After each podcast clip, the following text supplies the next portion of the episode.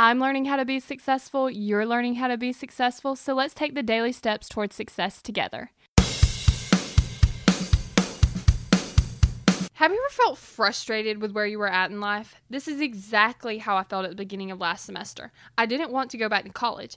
I genuinely didn't want to go back because I felt like it was taking me away from my business and my dreams. I felt trapped. Could I really be a college dropout? Don't get me wrong, I love being at college. I just don't really enjoy the class part. I started to imagine what would happen if I didn't go back. I came to the conclusion that college really was where I wanted to be for the experience and the relationships. So I went back, but I began to hate it. I started to hate being there. I had a limiting belief. I believed that I couldn't have a successful business while in college, which was a whole lot of baloney because I know people who are in college with successful businesses. So I had to change this limiting belief. How did I do that? I wrote, Why is it so easy for me to be successful while I'm at college? on my mirror with an expo marker.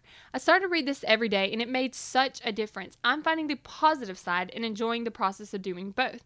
If you find yourself with a limiting belief, then try this method. Write it in the form of a question and put it somewhere that you will constantly read. Then all you have to do is read it. We're in this together, one step at a time.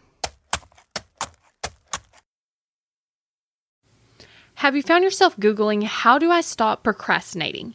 Here's the thing when you search that, I'm sure you found hundreds of tips, tricks, hacks, and strategies. In fact, I've shared several of them here on the podcast. The only thing is, did it work? Are you still procrastinating?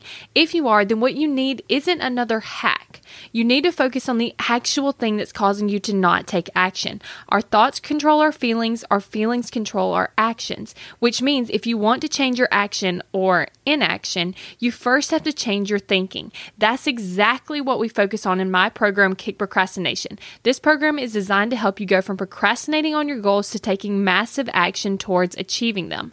So go to kickprocrastination.com to sign up.